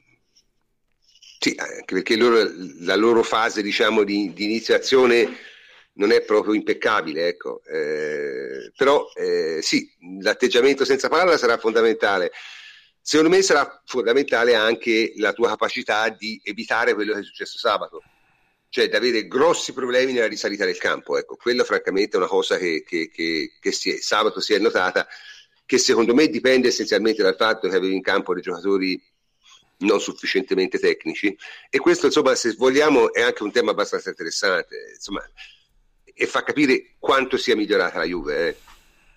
Sì perché, perché la Juve ha, de, ha questa eh, o bianco o nero, cioè o veramente scarsi da quel punto di vista oppure veramente bravi, perché poi i titolari sarebbero Bonucci, Dani Alves, Pjanic, che sono giocatori che sono di, di grandissimo livello da quel punto di vista, no? del, proprio della costruzione del gioco, della qualità, eccetera. Quindi un conto è giocare con quelli, un conto è giocare con quelli dell'altra volta, eh, cambia. Eh, no, eh, l'impressione, l'impressione, è che per avere diciamo, quel tipo di rotondità che piacerebbe tanto a molti dei nostri tifosi, dovresti probabilmente procurarti delle riserve di maggiore livello tecnico sì. non è una cosa semplice. Eh? Tra l'altro, cioè, quei giocatori lì, cioè nel senso, se tu non hai i, la rapidità di Quadrado, non hai la progressione di, di Alexandro, eh, Manzovic non è un contropiedista, cioè Manzovic quando no, parte così basso non, non, ce la fa. Cioè, cioè un altro... No, no. Cioè, diciamolo, diciamolo, diciamolo meglio. No, vai, vai Davide, scusa. Finisco brevemente, cioè, sì, se sì, pensiamo sì, alla partita di ritorno con il Bayern Monaco, l'anno scorso tu avevi in campo Quadrado, Alessandro, eh, Pogba e Morata. Eh, Morata. Cioè, questi sono i giocatori che ti portano sulla squadra da sole con gli strappi. Ed è per quello che secondo me ha giocato Limina, perché ha le caratteristiche per essere un giocatore di strappo. Poi non, è, no, non sa ancora farlo però le caratteristiche per farlo ce le ha ed è il motivo per il quale oltre che essere fisicato e quindi sul lancio in diagonale sponde di testa battendo il terzino, ecco perché ha giocato e, e probabilmente verrà continuamente riproposto in quel ruolo lì. Infatti i tentativi di break domenica sono provenuti quasi tutti da lui. Sì, è vero, è vero. È vero. Eh, però è un giocatore che comunque alla Juve, mettiamola così, non è stato molto fortunato, eh? mm, non ha avuto grandi opportunità e soprattutto si è infortunato parecchio. Insomma, io penso che la Juve non rimarrà all'Eminato dopo, dopo, Però, dopo Bentancur, Bentancur sembra essere l'erede cioè, di, di Lemina. Sì, potrebbe. Ha delle potrebbe, caratteristiche potrebbe. molto simili, anche se molto più bravo nella fase difensiva rispetto a Lemina. Però vuol dire, c'ha anche lui questo break, questa grande corsa, questa capacità di inserirsi. Poi non segna mm-hmm. mai, eh? questo, questo li va detto, non segna veramente mai. Però voglio dire, ha questa capacità di, di spezzare il centrocampo e la difesa avversaria. Potrebbe essere lui il jolly dell'anno prossimo. Potrebbe, potrebbe, anche se è molto molto giovane, è difficile un giocatore a quell'età lì riesca a essere pure decisivo. Una... Eh, pure Lemina non è, non è grandissimo. Pure Lemina è abbastanza giovane, sì, anche questo è vero. Comunque, eh, niente, direi che abbiamo esaminato in, in, dettaglio tutti gli aspetti di queste due partite che francamente, insomma, è anche strano giocare due partite così ravvicinate contro lo stesso avversario. È capitato altre volte, eh, perché eh, se una squadra arriva in fondo a tutte le competizioni, gli capita abbastanza spesso. Eh, cioè, come, come, che considerazioni finali possiamo fare, ragazzi? Cioè, co- come, come, la vogliamo chiudere questa puntata? Vogliamo, cosa con vogliamo dire? Con l'Inter la chiudiamo. Con l'Inter. No, ma l'Inter, l'Inter, è da cazzeggio puro, ancora mancano al mio orologio tre minuti a cazzeggio, ah, ecco. quindi volevo, dire, volevo fare volevo fare un discorso serio, volevo dire, nel senso, eh, ripeto, la Juventus sta giocando, secondo me, forse meno bene di come molti vorrebbero, ma assolutamente in linea No, con le aspettative prof, della io, stagione. Ma prof, il discorso che farei io è semplicemente di viverle queste, questi momenti, perché come ha detto lei, sì, eh... Eh, ci troviamo in una situazione in cui dobbiamo cominciare ad apprezzarle queste cose qui, perché poi non è la normalità vincere ogni anno. No, no, ma guarda, guarda la, la, la, cosa... Cinque scudetti di fila, andiamo verso il sesto, non è la normalità, quindi viverli meglio questi periodi. Noi stiamo veramente dominando uh, in campionato e stiamo, ci apprestiamo a, a, a, vincere perché ormai abbiamo un bel margine, noi ci crediamo, poi se non succede eh, commenteremo il disastro, però ci apprestiamo a vincere il sesto scudetto di fila. Eh, siamo messi bene per arrivare di nuovo in finale di Coppa Italia. Ragazzi, questi sono dei momenti in cui il tifoso dovrebbe godere. Sì, no, no, ma... Dovrebbe godere. Esatto, esatto. No, a, a, proposito, a, proposito, del, del, del, dello scudetto, ne abbiamo parlato anche poco, ma facciamolo, almeno chiudiamo diciamo, la, la, la puntata con, con una cosa ancora di calcio. Mancano otto giornate alla fine del campionato il calendario di Juve Roma è straordinariamente simile, sì. non solo nella difficoltà, ma anche nella disposizione delle partite. Sì, 5 su 7 sono, sono le stesse, giusto? Non 5, solo, 5 ma anche su 7 sono le stesse. Ma anche la cadenza del, del, del, delle partite è la stessa, nel senso che adesso ci sono tre partite ragionevolmente facili per entrambi. La Roma le ha un po' più difficili perché ha due trasferte, vabbè, una è Pescara, ok, però una è Bologna la prossima ora domenica uh-huh. e ha l'Atalanta in casa. Ora l'Atalanta eh non è un avversario da prendere sotto gamba nemmeno in casa, ha battuto il Napoli per dire a casa sua, quindi n- non è proprio una squadra da prendere sotto gamba, comunque sono partite che la Roma è perfettamente in grado di vincere. Poi, quando noi eh, che facciamo? Andiamo ad Atalanta, la Roma ha il derby con la Lazio. La settimana successiva noi abbiamo il derby col Torino e la Roma va a giocare a Milano col Milan. Sì. Infine c'è lo scontro diretto. Diciamo che sono Poi ci sono simili, sono gestibili. Poi ci sono due partite facili per tutte e due. La Juve a Crotone e Bologna e il, la Roma a Chievo e un'altra, non mi ricordo, Chievo e Genova mi sembra. Capito? Quindi, eh, sì. nel senso, il calendario è estremamente simile, la cadenza delle partite è estremamente simile, la Juve ha sei punti di vantaggio, insomma, pensare di poter essere recuperati è... Ma la, dura, quello, senso... quello, che ti posso dire commentando il calendario che mi hai appena detto è che bisogna vincere le partite facili. Sembra, certo. sembra, banale, ma tu vinci le partite facili e, e veramente sei a nove decimi di scudetto cucito, eh? perché poi... Le partite facili sarebbero Chievo, Pescara, le eh, Chievo Genoa in casa, Pescara e fuori, Crotone e Bologna. Eh, esatto, le cinque, cinque partite. Mm. 5 sarebbero 5 per 3, 15. Mm, sì. sì, insomma. Vabbè, eh, ripeto, secondo me dipende anche molto. Nelle prossime tre partite la Roma potrebbe fare 9 punti, ma, ma, ne potrebbe fare anche 5. Capisci? E questo è il punto. Non, non... Noi, diciamo, è probabile che ne faremo 9 anche perché avendone due in casa e una a Pescara sembra difficile non farne 9. In ogni caso, se ti arrivi a 4 partite alla fine, sia pure con lo scontro a Roma, con sei punti di vantaggio, francamente, insomma, diventa difficile ecco, eh, ipotizzare un risultato diverso da, da, dalla vittoria. Poi non, non, si può mai dire. Comunque il calendario adesso è veramente uguale. Quindi sì, vedremo, vedremo quello che fa la Roma. Sì, sì. Vedremo quello che fa la Roma. Comunque eh, il campanello del cazzeggio è suonato, quindi se ti vuoi scatenare sull'Inter puoi andare. Eh, No, no, ma guarda, lascio, lascio agli altri che hanno visto la partita. Io avrei altre considerazioni sull'Inter, poi magari le facciamo dopo. No, vabbè, ma ora la considerazione è che si, siamo passati da, da Suning che mette 150 milioni con 200, con 250, dopo la partita di ieri ce ne vogliono almeno 300 perché la partita di ieri è stata agghiacciante, agghiacciante, agghiacciante. No, scherzi a parte, l'Inter ieri non solo ha perso, ma se l'è pure meritato No, e questo pure, è punto. Ha pure perso il gap da quando c'è. da quando c'è ha fatto una serie di cazzate con. Cioè, Brozovic ha regalato uno dei rigori più comici mai visti. Eh, che fallo di mani così all'ultimo è assurdo. Ma poi dopo. Seguo di ragazzini, anche lì è difficile vedere una roba del genere. Ma signor, ma comunque sono tutte cose che avevamo previsto. Eh. Cioè, io non, non voglio vantarmi. Però voglio dire, quando senti parlare di gap ridotto dopo la partita con la Juve, anche lì siamo alla stessa lettura data di Napoli-Juve, eh, dell'ultima Napoli-Juve, ma di che stiamo a parlare? Il gap non si riduce così.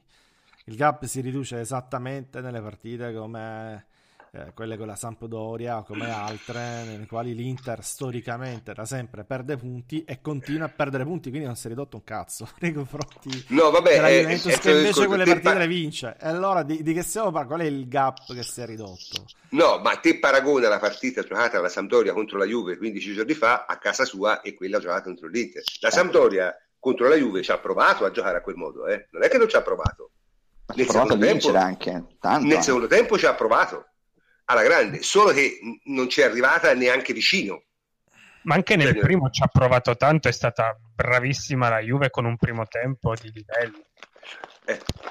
La, quella della no, scansa, ma la cosa più bella sull'Inter è che sì, sì. senza nessuna ragione logica si era deciso, i giornali avevano deciso, è quello, con le televisioni, che l'Inter stava lottando per la Champions League. È quello. È quello. Sì, sì, non si sa per quale ragione, cioè, l'Inter era in piena lotta per la corsa Champions League e adesso Pioli è ritornato in bilico in discussione. L'Inter, quindi... l'Inter, va a moda, veramente, cioè, giornali, è tutta costruita sui giornali. Ora è diventata la meta preferita di tutti i calciatori perché nessuno al mondo può permettersi Mbappé come potrebbe l'Inter. Questa è l'ultima dichiarazione che ho sentito dal procuratore di Candreva. Cioè, veramente stanno a fumare pesante con l'Inter. Eh. Siamo ad una squadra che... Ma, lì, fo- ma, a- ma l'Inter è sempre, stata, è sempre stata un circo da questo punto di vista. È sempre stato un cioè... circo, però arrivava secondo o terza, quantomeno. Eh. Questo c'era... questo è vero. Eh. Questo è vero. Eh. In una serie sono... più competitiva. In una serie più competitiva. eh, faceva un po' meglio di questa. Qui siamo veramente alle comiche. Siamo a livelli Milan, eh. quindi... No, guarda, la cosa bellissima è che le due squadre di Milano lotteranno per il privilegio di cominciare a, a avere la prima partita ufficiale il 21 di luglio. Eh, appunto. Perché la sesta, a questo punto la Lazio è, è già in sì, finale. Ma, sì, ma la cosa di... Di là, ci va, sì, di là ci va un Napoli o Juve, quindi la sesta automaticamente va in Europa League. La sesta fa due preliminari, quindi si fa la prima partita il 21 di luglio. Sono curioso di vedere quale delle due vincerà questo trofeo. Sì, cioè, la prima partita la ufficiale il 21 di luglio La differenza è che il Milan hanno provato... Contro una squadra del Kirghizistan. Eh? Il Milan hanno, hanno, provato a pomparlo perché ci ha avuto un buon inizio, poi il risultato mm. contro la Juve, quindi Montella, certo. nuovo erede del, del, del mondo. Eh, poi ovviamente Ragazzi, si sono, si sono resi Milan, conto che non era tutto. roba e, e, ora è perculato in lungo e largo. L'Inter siamo lì, eh. non siamo mol- messi molto meglio. Eh, non capisco no, no, perché invece abbia questa stampa completamente diversa, fantastica nel bene e nel male, Pioli fantastico, squadra meravigliosa. E perché, perché qua i giornali si devono vendere del, delle, delle, vacanze al Tour non, non, non, si capisce, non si capisce. Ah, si capisce benissimo la Gazzetta dello Sport deve vendere a qualcuno non può vendere ai Juventini a chi vende Corriere cioè... idem ma le redazioni tante sono di, a Milano Mediaset Sky pure quindi è, è normale, capito? Cioè, nel senso, è, è, è, del tutto normale. Ma, ripeto, la cosa grave, secondo me, dell'Inter è più che altro appunto il, il genere di circo che sono e continuano ad essere indipendentemente dalla proprietà. Noi davamo la colpa a, a, Moratti che ha tutte le colpe del mondo, compresa quella di non rifarsi i denti e tutti i soldi che ha, potrebbe, insomma, francamente. E, dico, le venie costano 30.000 euro, eh, cioè, voglio dire, per lui sono, sono, sono spiccioli. Ma si va anche eh, in Albania, te, te, le fanno pure a me. No, no, no, ma dico, dico insomma, la migliore, la migliore, ortodonzia possibile costa dai 30 a 40 mila euro, quindi voglio dire, sono cose che lui se le può permettere. Ma eh, a parte quello, dico, non è che poi quest'altri stiano facendo dei grandi cambiamenti di, di, di rotta, cioè sembra esattamente lo, lo, stesso circo di prima, cioè prendi Capicolo, lo paghi 30 milioni, poi non sai che farci, eh, i giocatori diventano fenomeni brocchi, fenomeni brocchi, fenomeni brocchi a settimane alterne. Cioè, è uguale. È uguale, solo che appunto diceva giustamente qualcuno, prima arrivavano secondi terzi, ora sono sesti, cioè una tragedia, una tragedia. Eh, ma questo dimostra come le, le, cioè, il giornalismo italiano non dovrebbe vendere sogni il giornalismo sportivo. Cioè, la fanzine del Milan e dell'Inter possono vendere sogni, siti dei tifosi possono vendere sogni, ma i giornali, la stampa nazionale non dovrebbe vendere sogni. Io capisco che uno possa eh, avere diciamo, un occhio di riguardo per le squadre della città in cui te sei e cui bene o male, ma insomma non puoi essere appecoronato a quel modo lì, perché è ridicolo, perché fai, fai, tra l'altro fai danno. e questa è la cosa. Ora, no, noi spesso ci lamentiamo del fatto che, che, che, che i tifosi sono molto critici e, le, e, i giornali sono molto Juve. Abbiamo addirittura dei siti non, non, diciamo, di stampa non convenzionale che hanno come eh, dichiarazione programmatica quella di esaltare il gioco del Napoli e criticare il gioco della Juve. Non farò il nome di questo sito, ma tanto chi mi conosce sa benissimo a cosa alludo. Quindi, non... cioè, quindi voglio dire, lo posso capire, ma, ma fa ridere, fa veramente ridere. Ma non lo so. Io capisco di più i complimenti al Napoli, che per me ha dei grossi limiti, ma perlomeno sta facendo qualcosa di concreto. Ha una rosa da secondo terzo posto e sta seconda terza. E la Roma alla fine uguale. Ha una rosa da secondo terzo posto, sta a seconda terza. L'Inter avrebbe una rosa da secondo terzo posto e è sesta. E a quattro punti da Paolo Sosa e a quattro punti dalla Fiorentina. Cioè, capito? Che poi ci sta anche la Fiorentina passi avanti, a che poi dalle risate eh, ci ammazziamo. Capito? Quindi è, è, sempre il solito, è sempre pa- il solito Sosa, discorso. La Fiorentina che non gioca a partite di campionato da, da gennaio. Eh? Eh, sì, dalla partita con la Juventus, per essere eh, precisi. Sì, sì, ok. no. partita, l'ultima partita ha giocato la Fiorentina. Sì, Bene, tra l'altro. Beh, veramente eh, la cosa più bella sull'Inter è l'esaltazione dei singoli che una settimana sono campioni e l'altra diventano dei brocchi, cioè da Banega sì, sì, che era brocco perché non giocava più è diventato campione, adesso è diventato ma adesso l'Inter dipende ma da guarda, Gagliardini, eh? l'Inter adesso dipende da Gagliardini. Ho detto oggi, ma guarda, Gagliardini, guarda, lui, Gagliardini, guarda Gagliardini, Gagliardini è meglio di quel che pensavo, lo devo ammettere. Io non avevo nessuna buona opinione di Gagliardini, ma può darsi anche sia per il fatto che l'Atalanta è meglio dell'Inter. La classifica dice quello, tra l'altro. Quindi magari Gagliardini messo... Non spiccava nell'Atalanta, ma spicca nell'Inter. In un contesto migliore nell'Atalanta non spiccava troppo, messo nell'Inter evidentemente fa la differenza. D'altronde dire che l'Inter è peggio dell'Atalanta, beh, non è una butad, cioè lo dice la classifica, giusto? Ah, Quindi sì. non... Eh, magari è quello il discorso. Comunque non è male Gagliardini, eh. io ripeto, è meglio, di, è meglio di come io pensassi. Non è nemmeno lontanamente vicino a quello che eh, raccontano i suoi adoratori, però è, è un buon giocatore. Cioè, pensavo francamente fosse peggio, devo essere sincero. Ecco.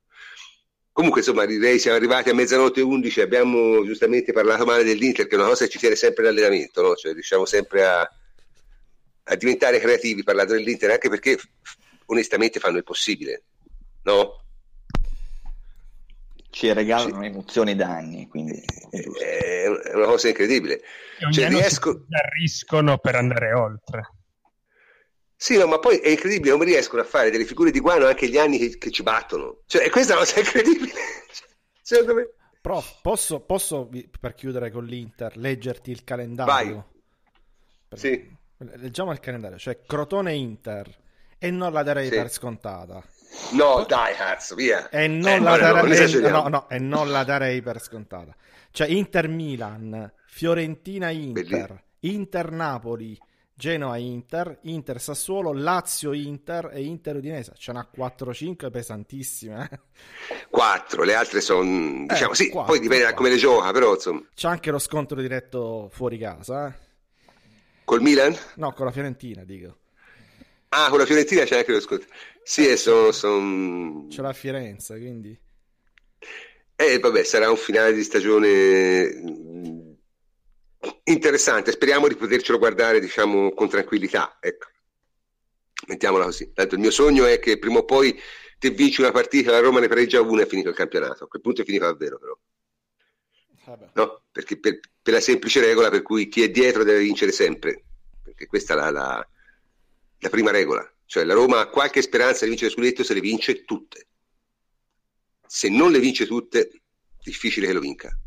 Questa è la mia, è la mia impressione. Comunque, direi che siamo arrivati alla fine, ci siamo abbastanza divertiti stasera. Siamo stati piuttosto seri, abbiamo parlato un sacco di calcio giocato, veramente tantissimo, anche per rifarci della scorsa puntata in cui vi abbiamo portato due fatto... nerd in questa trasmissione, dai, quindi. Eh sì, sì, sì, grazie, grazie Andrea e Jacopo, veramente siamo stati in grado di eh, commentare tecnicamente le partite ad altissimi, altissimi livelli. Comunque ringrazio i miei complici come sempre, a partire dal plenipotenziario Antonio Corsa. Ciao Antonio. Ciao prof, buonanotte a tutti. E Davide Ruzzi, ciao Davide. Ciao prof, buonanotte a tutti. Andrea La Pegna, ciao Andrea. Ciao prof, ciao a tutti, buonanotte. E salutami il tuo gatto Zefir, eh, che sai che... Sarà fatto. Eh, e, infine, e infine Jacopo Pazzolini. Ciao Jacopo, è stato un piacere averti qui un'altra volta. No, è sempre, be- sempre un piacere stare con voi. Buonanotte a tutti. Ok, e come sempre io sono il professor Cantor e vi saluto. Ci sentiamo lunedì prossimo.